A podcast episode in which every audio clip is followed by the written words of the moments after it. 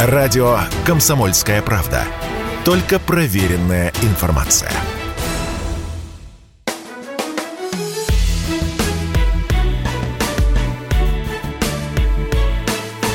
Бофт знает. Здравствуйте, друзья. В студии радио «Комсомольская правда» Иван Панкин. На связи по скайпу традиционно Георгий Бофт. Здравствуйте, Георгий Георгиевич. Здравствуйте. Скажите, пожалуйста, как вы относитесь к творчеству пранкеров э, Лексуса и Вавана? Я к ним никак не отношусь. Не являюсь ни фанатом, ни поклонником, не слушаю, и они мне не звонили.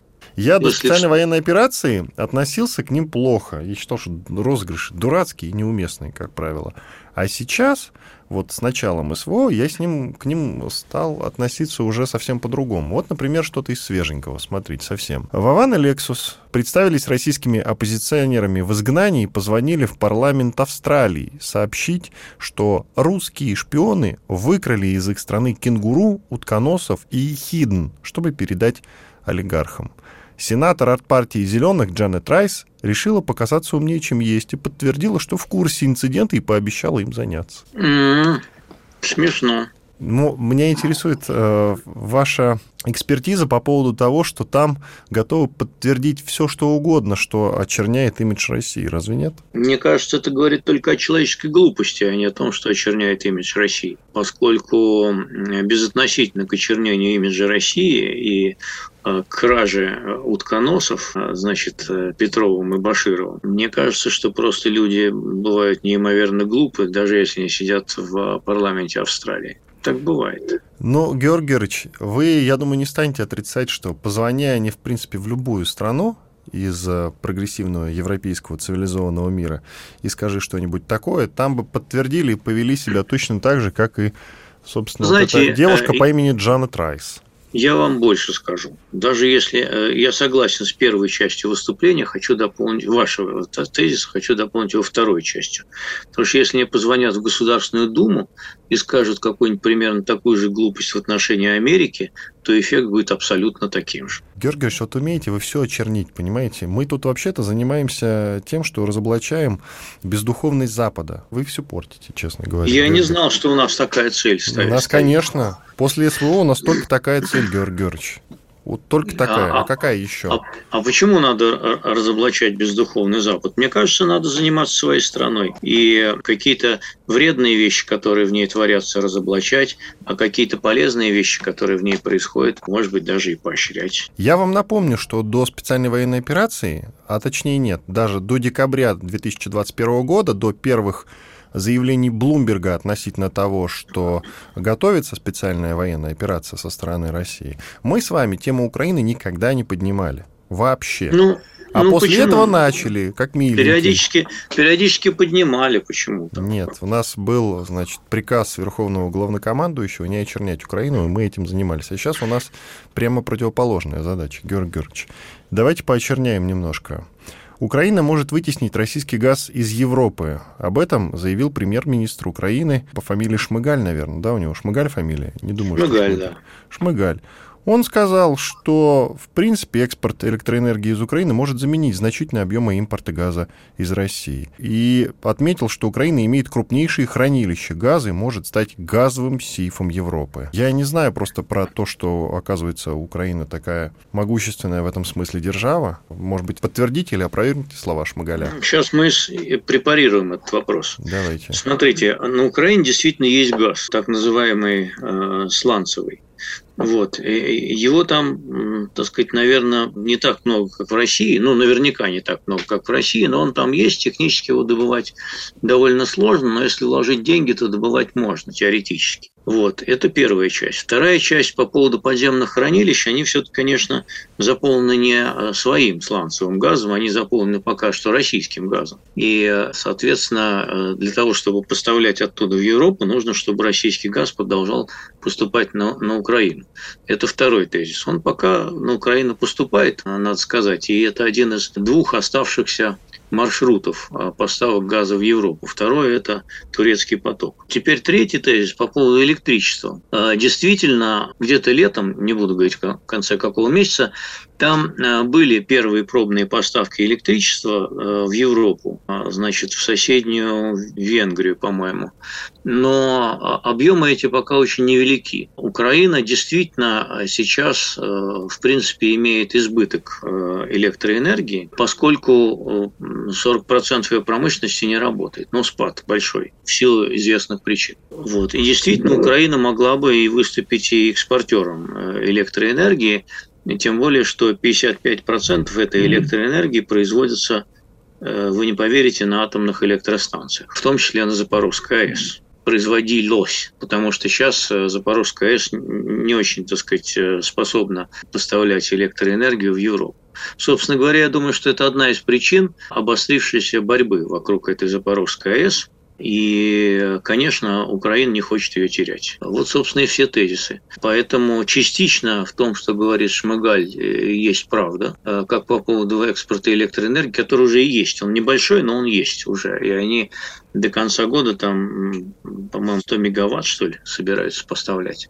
Вот. По поводу газа, э, газ сначала надо сланцевый добывать, потому что экспортировать российский, мне кажется, это как западло будет. Ну, сланцевый, я знаю, в Америке много сланцевого газа, действительно, у него очень тяжелая добыча и очень дорогостоящая. Да его, да его, везде, да его везде много, на самом деле. Его, его и в Европе можно добывать, и, э, и, и в Америке, и на Украине можно добывать. Но при этом они считают еще целый ряд рождений в Черном море, наверное, э, на свой баланс, поскольку они не признают присоединение Крыма к России. Но э, тут у нас с ними, конечно, данные расходятся. И так как мы все-таки с ними в состоянии боевых действий с Украиной, нам нужно подумать, как ограничить этот момент, не дать Украине продавать энергоресурсы. Правильно я понимаю? Мы такой задачи пока официально не объявляли. Но это было бы логично, правильно ведь? Если сейчас вот э, это Шмыгаль предлагает кому? Брюсселю. Брюссель, допустим, поддерживает эту инициативу. Значит, мы будем продавать энергоресурсов еще меньше. Нам ну, собственно, э, собственно, нашу нишу займет Украина. Ну, подождите, собственно, захват Запорожской АЭС, э, он э, преследует в том числе и эту цель. Я думаю, что в Росатоме есть уже какие-то планы по поводу того, чтобы Запорожскую АЭС отключить от энергоснабжения территории, контролируемой Киевом, и подключить к территориям, контролируемым э, Москвой. Да, вот это, кстати, задачу я слышал. Тут еще один интересный момент. Некоторые страны хотят ввести потолок цен на газ и нефть из России. Слышали об этой инициативе? Да, слышал. Вчера Владимир Владимирович Путин э, отвечал про волчий хвост, прибегнув к образному выражению из русской сказки «Мерзни, мерзни, волчий хвост». Это известная история, когда э, волку посоветовали сунуть хвост в прорубь и э, наловить на него рыбку. Тут много... В итоге он остался без хвоста. Да, он бедный остался без хвоста. Я думаю, что на эти сказочные мотивы нашего президента навеял ролик «Газпрома», который вирусно расходится расходится по сети, я его тоже видел, о том, как Европа замерзнет без российского газа.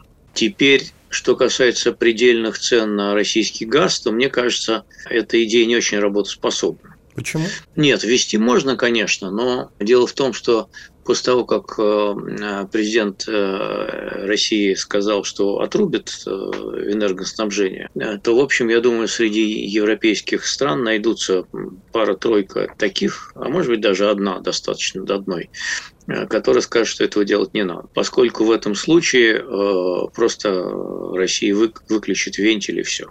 Несмотря на то, что расчет Европейской комиссии, собственно, состоял в том, они предложили, а, ну вот судя по предварительным данным, предложили установить цену на газ в размере 536 долларов за тысячу кубометров или евро, это что то же самое теперь. А что, э, ну, там цена, наверное, сейчас э, она всем скачет, но 2500, 2500, наверное, в 5 раз меньше, чем нынешняя цена на бирже. Вот, что, конечно, для «Газпрома» будет унизительно. В то же время они исходили вот из каких расчетов. Они исходили из расчетов, что за период с 2010 по 2020 год затраты России на добычу вот этой самой тысячи кубометров, они составляли от 5 до 35 евро. Соответственно, Россия все равно будет в прибыли. И они считают, что э, русские, э, русским будет хуже, если их полностью отключить от поставок газа, потому что они вообще никаких денег не получат,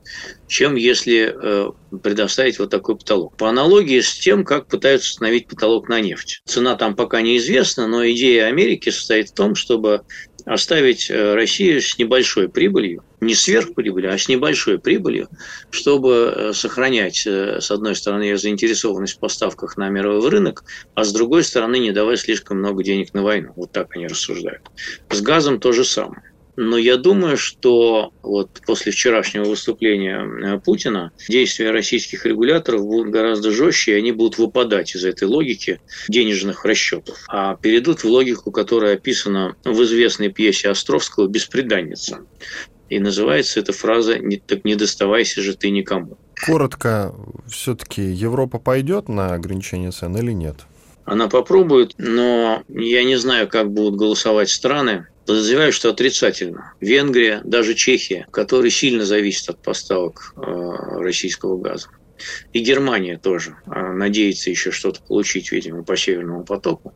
Понимаете, если, э, так сказать, вот Путин выполнит свои угрозы и полностью перекроет вентиль и начнет этот весь газ сжигать, ну, потому что его девать-то некуда, не в Китай же его гнать в бочках, а трубопровод в Китае э, очень, ну, он не соединен потом с европейской территорией. Э, соответственно, ну да, будут сжигать. Вот, поэтому цена на газ на рынке, она может лететь э, еще выше. Только у Путина не угроза, а ультиматум все-таки.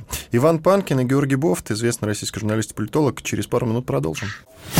Если тебя спросят, что слушаешь, ответь уверенно. Радио «Комсомольская правда». Ведь Радио КП – это самые оперативные и проверенные новости.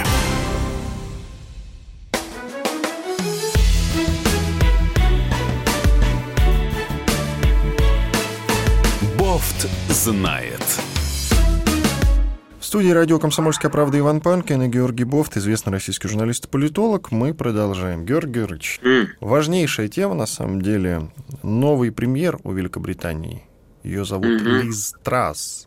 Лично не знаком. Ну, слава богу, на самом деле.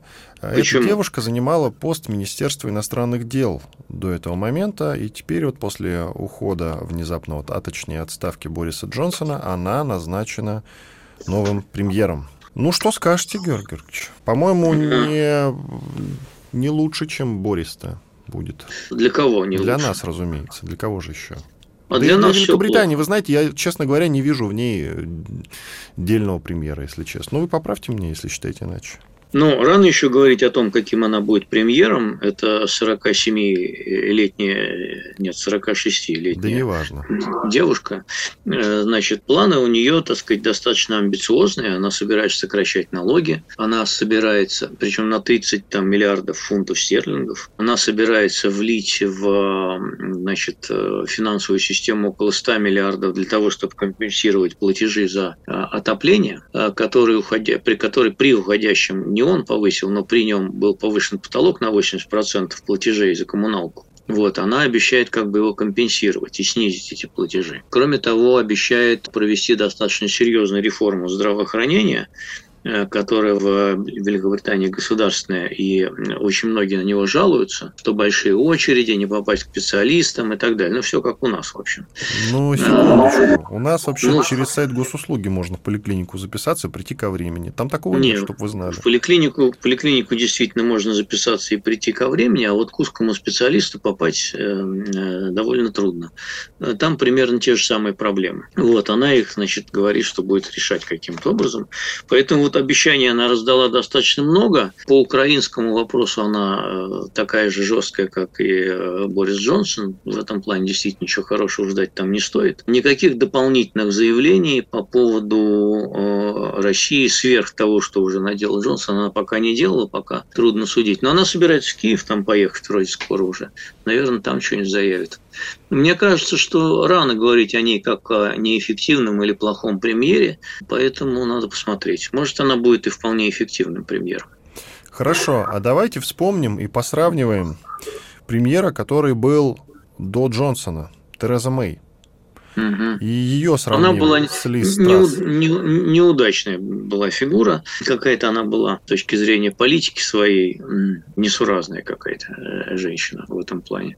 ничего хорошего не снискала и, и, не, и не сделала. Но, по-моему, она сама ушла в отставку по той лишь да. причине, что не справилась да. с Брекзитом, то есть не смогла дооформить выход из Евросоюза, с чем справился да. Джонсон. Но в остальном, по-моему, претензий к ней не было. И более того, насколько я помню, Тереза Мэй сама все-таки приняла решение об отставке, разве нет? Ну и Борис Джонсон сам принял решение об отставке. Но под давлением, под давлением после дикого количества ну, скандалов. На, на Терезу Мэй тоже было давление достаточно сильное внутрипартийное, поэтому э, обстоятельства и так далее. Понимаете, э, там у политиков у них там другая логика принятия решений, немножко не такая, как у нас.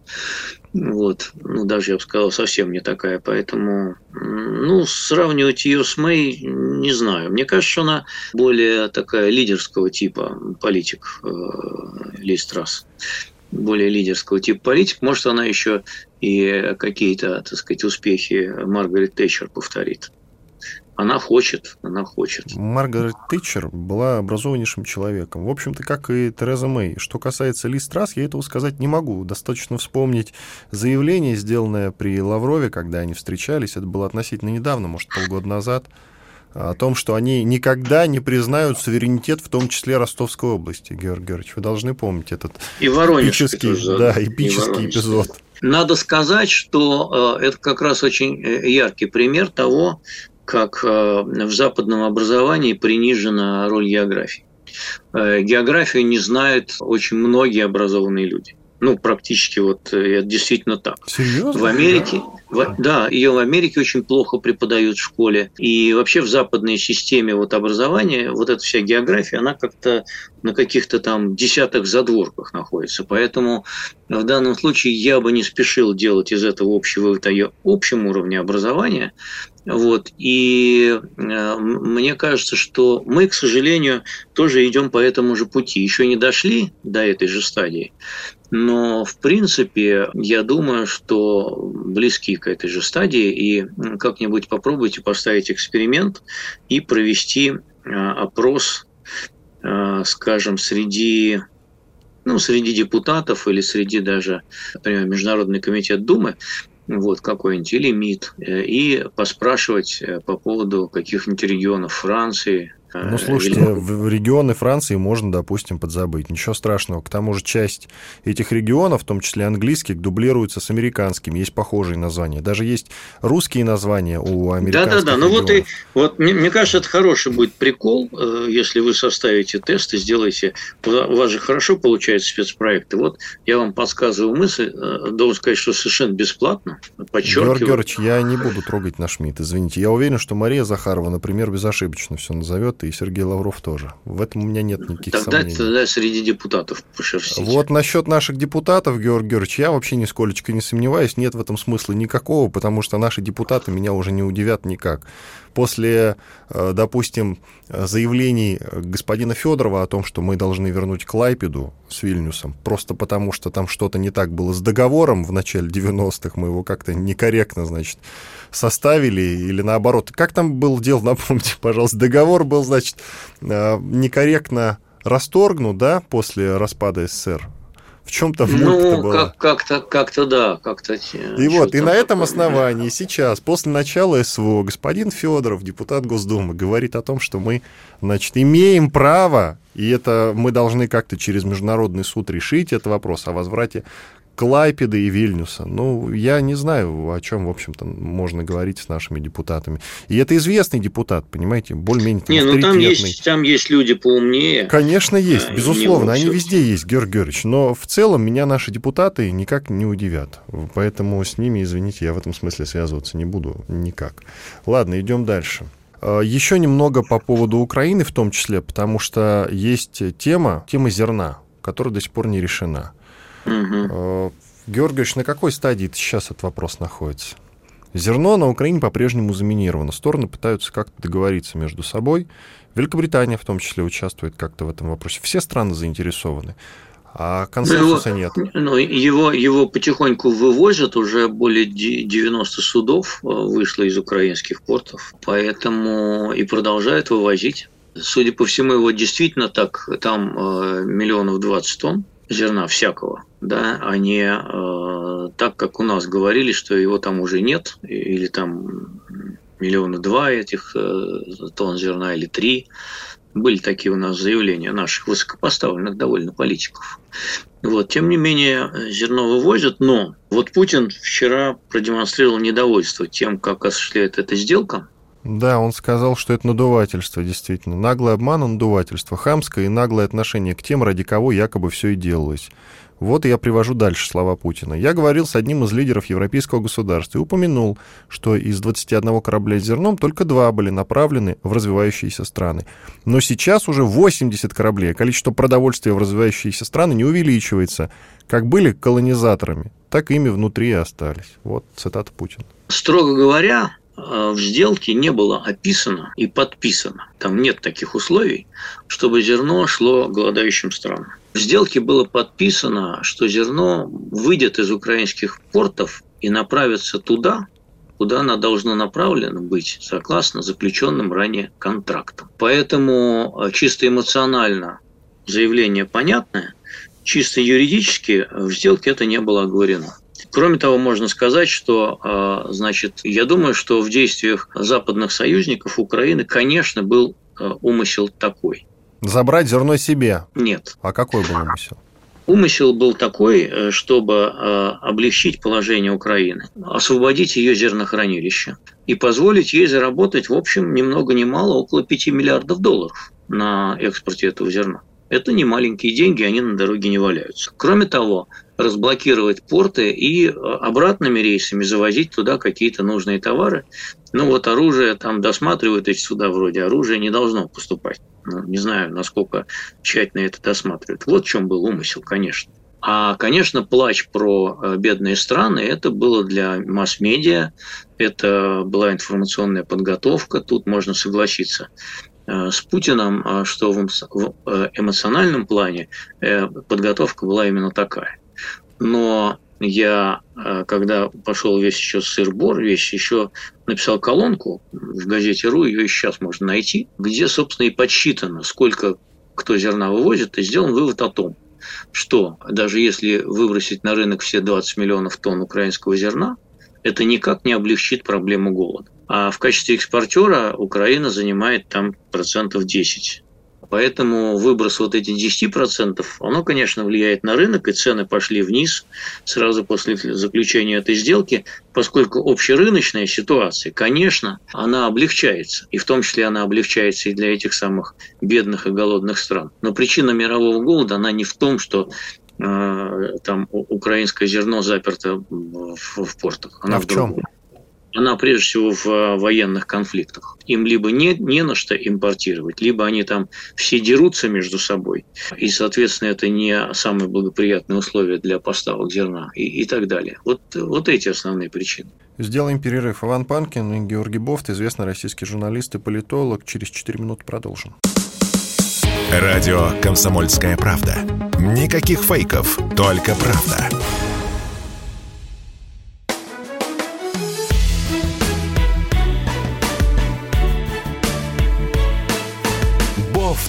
знает.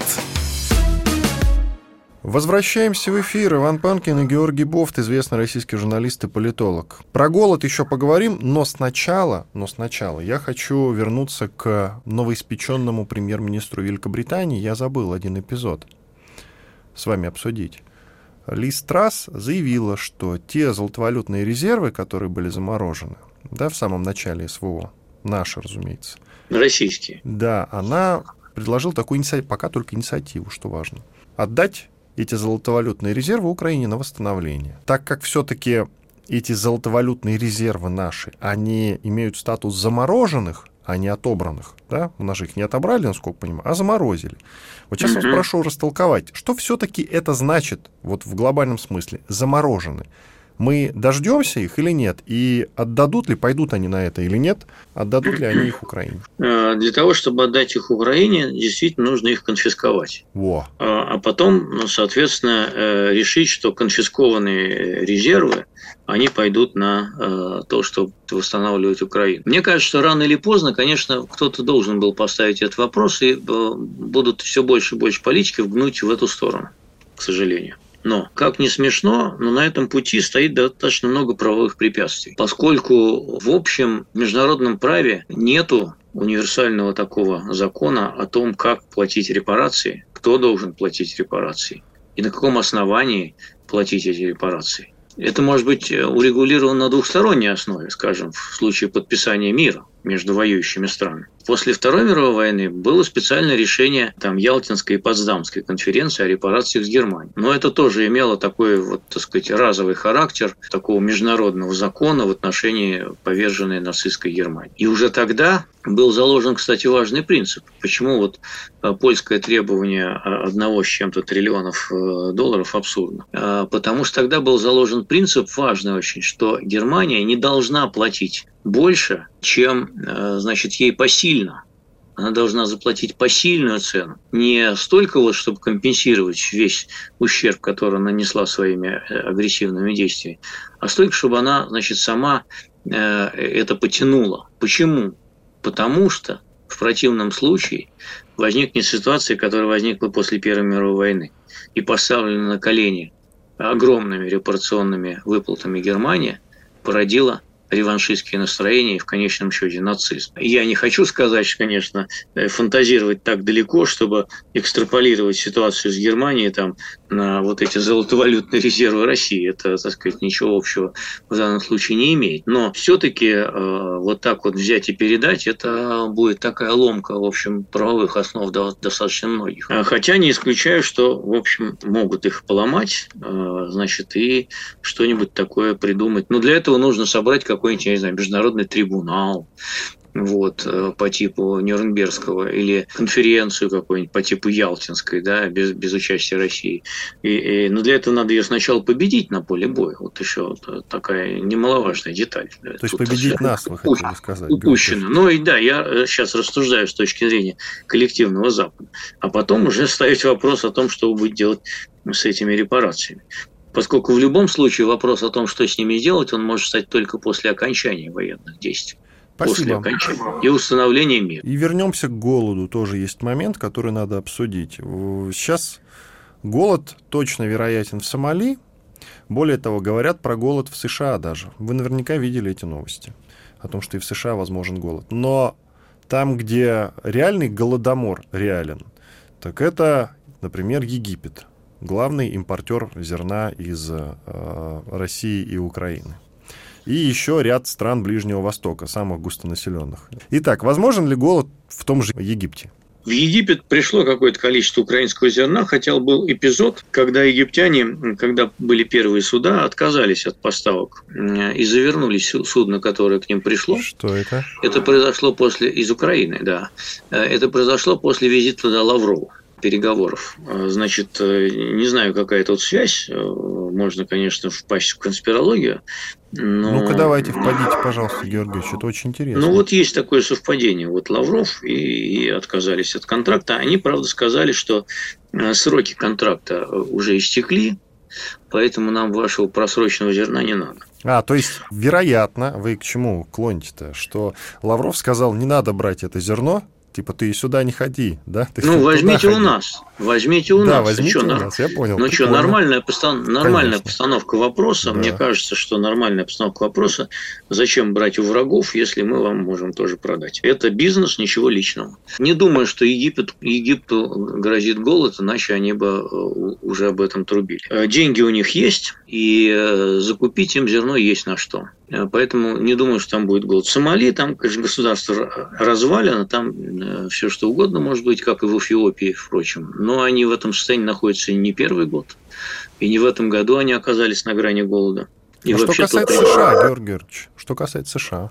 Что касается США, то там примерно 40-45 миллионов человек получают продуктовые талоны, так называемые, от государства, на которые они их отоваривают и покупают, ну не покупают, а берут в магазинах определенную жироту. Я когда вот учился в Америке э, и жил в неблагополучном негритянском квартале, я там был единственный, во-первых, белый, кто ходил в местный магазин, а во-вторых, я был единственный покупатель, который расплачивался в этом магазине деньгами, а все остальные платили талонами. Поэтому американское государство достаточно богато, чтобы накормить своих бедных, э, голодных. Расскажите еще немножко, пожалуйста, про свой американский опыт. А вас там негры эти вот в этих районах э, не обижали, Георгий Георгиевич?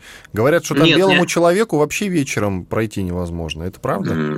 Да, мы с вот моим товарищем жили вместе, снимали одну квартиру на двоих. Его порезали, когда он вырядился и пошел с женой в театр, ну, на мюзикл какой-то. Вот он вечером возвращался, и э, тут же к нему подошли с ножом. Вот. Но он был в костюме, э, поэтому и вообще богато выглядел. А я ходил в такой дронине, что было ясно, и больше 20 долларов с собой не носил. Было ясно, что взять с меня нечего, поэтому ко мне не приставали. А вы в дронине-то ходили по какой причине? Специально или просто у вас реально не было вещей нормально? Ну, я экономил, во-первых, а во-вторых, а, студентам, а что там мне в костюме ходить студентам? Я ходил э, одеться очень, одевался очень просто. Итак, что касается визовых ограничений, действительно, одна из важнейших новостей тоже этой недели.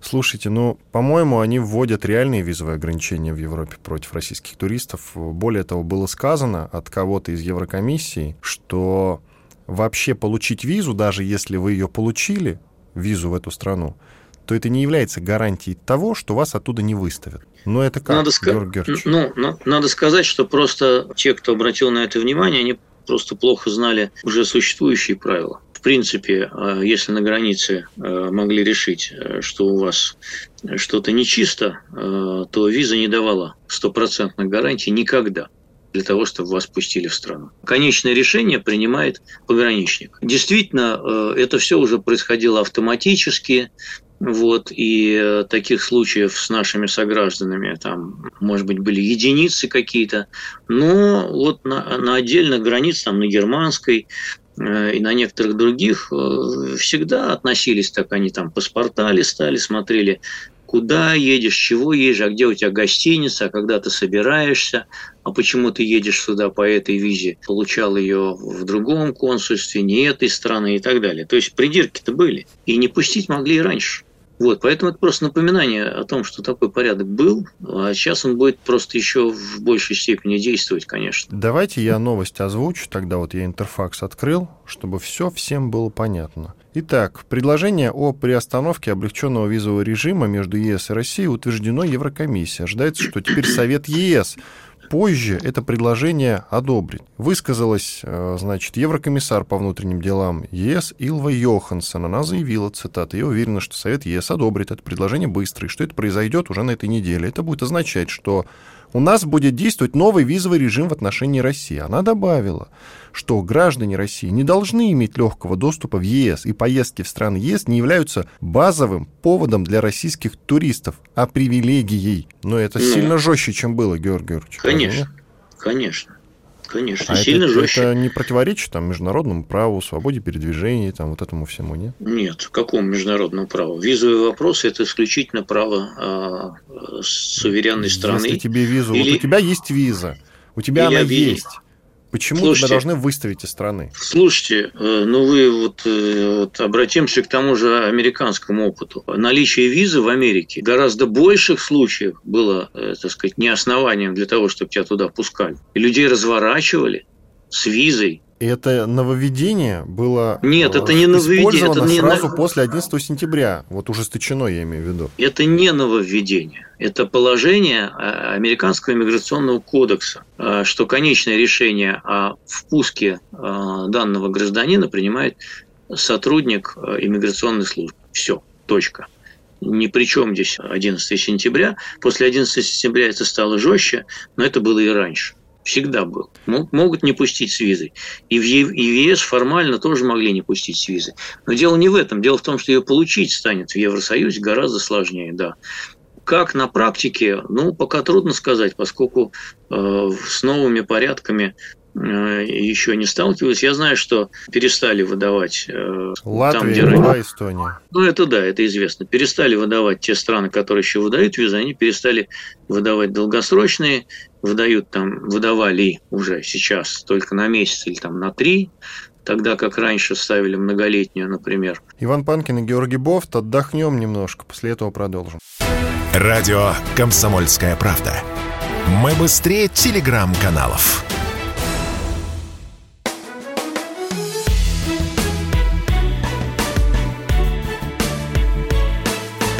Бофт знает. Продолжаем. Иван Панкин и Георгий Бофт, известный российский журналист и политолог. Георгий Георгиевич, на этой неделе Ивану Сафронову, бывшему журналисту газеты «Ведомости», коммерсанту, а потом он работал в Роскосмосе при Ярогозине еще. Вот последнее место его работы. Ему, наконец-таки, вынесли приговор 22 года, хотя прокурор настаивал на 24. Его обвиняли в госизмене. Ну, как вам этот приговор? Этот приговор, на мой субъективный взгляд, не выглядит справедливым, он не выглядит правосудным, он выглядит чрезмерно жестоким. А поскольку дело шло э, в секретном порядке, рассматривалось, то для э, просвещенной части публики он выглядит и э, необоснованно. Э, я подозреваю, что э, сверхжесткий приговор, ну, достаточно сравнить, что Скрипалю, который вынес тонны секретных документов, наверное, и передал их на Запад, вот там уж госизмена так госизмена была. Ему дали 13 лет. А журналисту, который работал исключительно с открытыми источниками, и ни с какими другими он не работал, дали 22. Возможно, это сделано в качестве мести за то, что он отказался сотрудничать со следствием и признать свою вину. Да, если бы признал, а, дали 12. Да. Возможно, это сделано, возможно, это сделано по какому-то распоряжению сверху. А у меня нет никаких сомнений в том, что э, в наше правосудие происходит, э, скажем так, вот аккуратно, элементы вмешательства извне.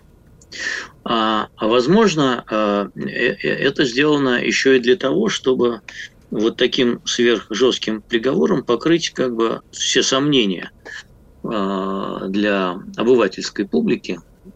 Мол, ни за что у нас 5 лет дают, обычно есть такая поговорка, да, а вот если дали 22, ну там, наверное, уж точно что-то было. Не могут же дать такой приговор ни за что.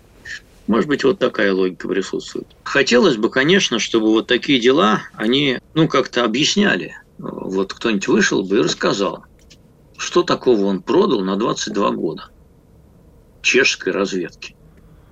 Там американская тоже была задействована вроде как. Ну, хорошо, американская, даже там э, марсианская, еще какой-нибудь. Вот. Потому что слухи всякие есть, что это месть за то, что якобы одна североафриканская страна пожаловалась на то, что он обнародовал ее закупки а, российских самолетов. И было возмущение на очень высоком уровне, доведено до нашего политического руководства. Возможно, этот эпизод сыграл свою роль. Вот. Хотя э, об этих закупках сообщало вражеское агентство Рейтер. Не со ссылкой на Сафронова, а само по себе сообщало. Вот, и там таких эпизодов ВОЗ и маленькая тележка. Понимаете? А, а, а нам говорят, что вот все, что а, там публикуют всякие нежелательные расследовательские структуры, все это секреты страшные. Они говорят, что вот как же, вот смотрите, и это было опубликовано, и это было опубликовано, и это было опубликовано. А ничего секретного как бы там нет. Поэтому хотелось бы, конечно, разъяснений каких-то. Ну что ж, ладно, может быть, разъяснений еще дождемся. Другой момент, как вы считаете, вероятно ли какая-то амнистия в случае с Иваном Сафроновым впоследствии? Или он реально отсидит 22 года? У нас наши власти, так сказать, уперто стоят на том, что для того, чтобы была амнистия, нужно признание вины. Хотя, строго говоря, это не всегда бывает. Я слышал, а, что в законодательстве и в Конституции такое вообще не прописано. Как бы. Совершенно, вот совершенно верно. Момент. Более того, и на практике это не всегда бывает, и когда э, политическая целесообразность к этому особенно толкает, то на это, в общем, закрывают глаза. А так публично все время говорят, ну он же не признал вину, какая амнистия. Вот, поэтому э, мне кажется, что в деле Ивана Сафронова возможен, может быть, не столько амнистия, сколько обмен – обмен, но не сейчас. Обмен на какого-то иностранного гражданина? Да, на какого, ну нет, на нашего какого-нибудь шпиона, которого поймают где-нибудь и предложат поменять. Вот. А, так он же но гражданин это... России, он не признал вину, какой обмен? Он Слушайте, является Сутягин, минуточку, гражд... Сутягин, другой страны.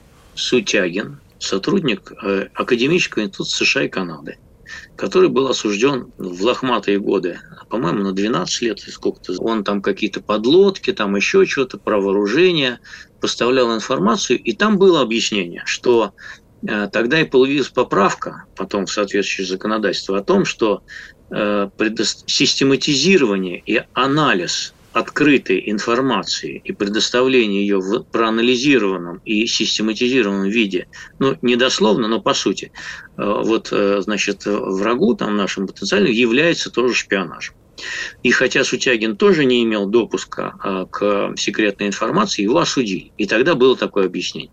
Так вот, потом его обменяли и выдали Великобритании. И где он сейчас и проживает?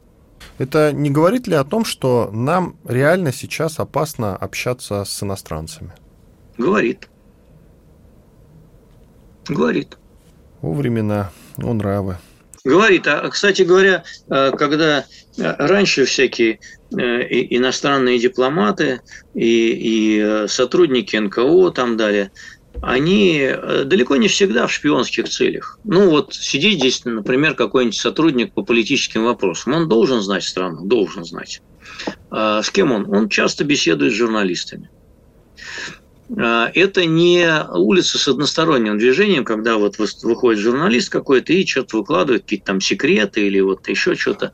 Часто это идет обмен, так сказать. Вот тот рассказывает э, про себя, этот рассказывает э, про свою страну, этот тот рассказывает про свою страну, э, и оба получают что-то полезное. Вот сам по себе такой разговор раньше был совершенно нормален с иностранцами, которые интересовались нашей страной. Они ее изучали, иногда в бизнес-целях, иногда и в каких-то и шпионских целях, иногда для того, чтобы понять политическую ситуацию в стране и написать какую-нибудь записку и доклад. Что по себе, само по себе не является, вот, мне кажется, преступлением участвовать в этом. Ну и не является. Потому что когда мы раньше сотрудничали с тем же э, Западом, да, то если тебя будут лучше знать и мотивацию твоих действий, то в этом нет ничего плохого. Равно как и ты сможешь тоже объяснить каким-то людям, принимающим решением, что вот логика выработки решений там американцев, англичан, французов, она вот такая. Потому что я вот беседовал с тем-то, с тем-то и с тем-то, и вот э, мне показалось, что они будут делать то-то, то-то и то-то, если мы будем делать то-то, то-то и то-то. Это вот процесс взаимного узнавания. В этом нет шпионажа обязательно, всегда, понимаете? А приписать это все шпионажу – это паранойя. Паранойя. Но сейчас уже, конечно, любое общение с каким-то там представителем посольства заведомо подпадает э, или там НКО, ну, никто сейчас сюда не ездит, конечно же, заведомо подпадает под э, э, все такое прочее. Георгий Георгиевич, холодно что-то в Москве. Вы, конечно, в Подмосковье живете, я понимаю. А есть смысл поговорить и про погоду, которая изменилась в один день что очень да. подозрительно. То мы все ходили в футболках, было нормальное лето, и в один день бац, и сразу в курточке. Причем такая ситуация не только в Москве, но и в других городах России. Уж не применили ли против нас климатическое оружие, Георгий Георгиевич? Я считаю, что это просто безмерное сходство со стороны этой погоды. Э, омерзительное поведение э, климатических потоков, э, всяких антициклонов, циклонов, оно вообще подлежит расследованию с точки зрения заклятой русофобии. Мне кажется, что в Русгидромедцентр нужно представить наиболее проверенных сотрудников ФСБ, СВР, а заодно и ГРУ, для того, чтобы они проверили, откуда и куда, а главное, в чьих интересах дуют ветры холодные. Так климатическое оружие, как вы считаете, применяли или нет? Я уверен, что совсем скоро, ждать долго не надо, какой-нибудь депутат Журавлев, который уже дважды за последние несколько лет а, заявлял о том, что Подождите. против России применялось климатическое не, оружие, скоро выступит минуточку, снова.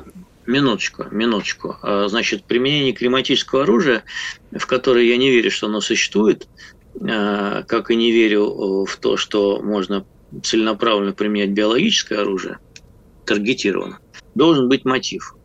А, значит, а, мотив должен был быть наоборот, чтобы нас продолжать жарить э, нещадно солнцем, чтобы мы все изнуряли, изнывали от жары, а Рязанская область сгорела вся вот дотла. А так пошли дожди, понимаете? А, эти пожары теперь потухнут, вопреки усилиям а, значит, пожарников а, и пожарных. Вернее. Пожарных, да. Пожарных, да. Вот. Они потухнут в силу природных явлений и так далее прохладная погода также и вот достаточно сухая, которая установится вот э, после нашего с вами разговора, я отдам, отдам распоряжение, и с завтрашнего дня с завтрашнего дня начнется улучшение погоды. Это будет способствовать э, нормальному сбору урожая. Поэтому спасибо, что вы мне напомнили. Значит, все распоряжения будут отданы. Э, бабье лето будет во второй половине сентября. Иван Панкин и синоптик Георгий Бофт были с вами, остались довольны. Всего доброго, до свидания. До свидания. Бофт знает.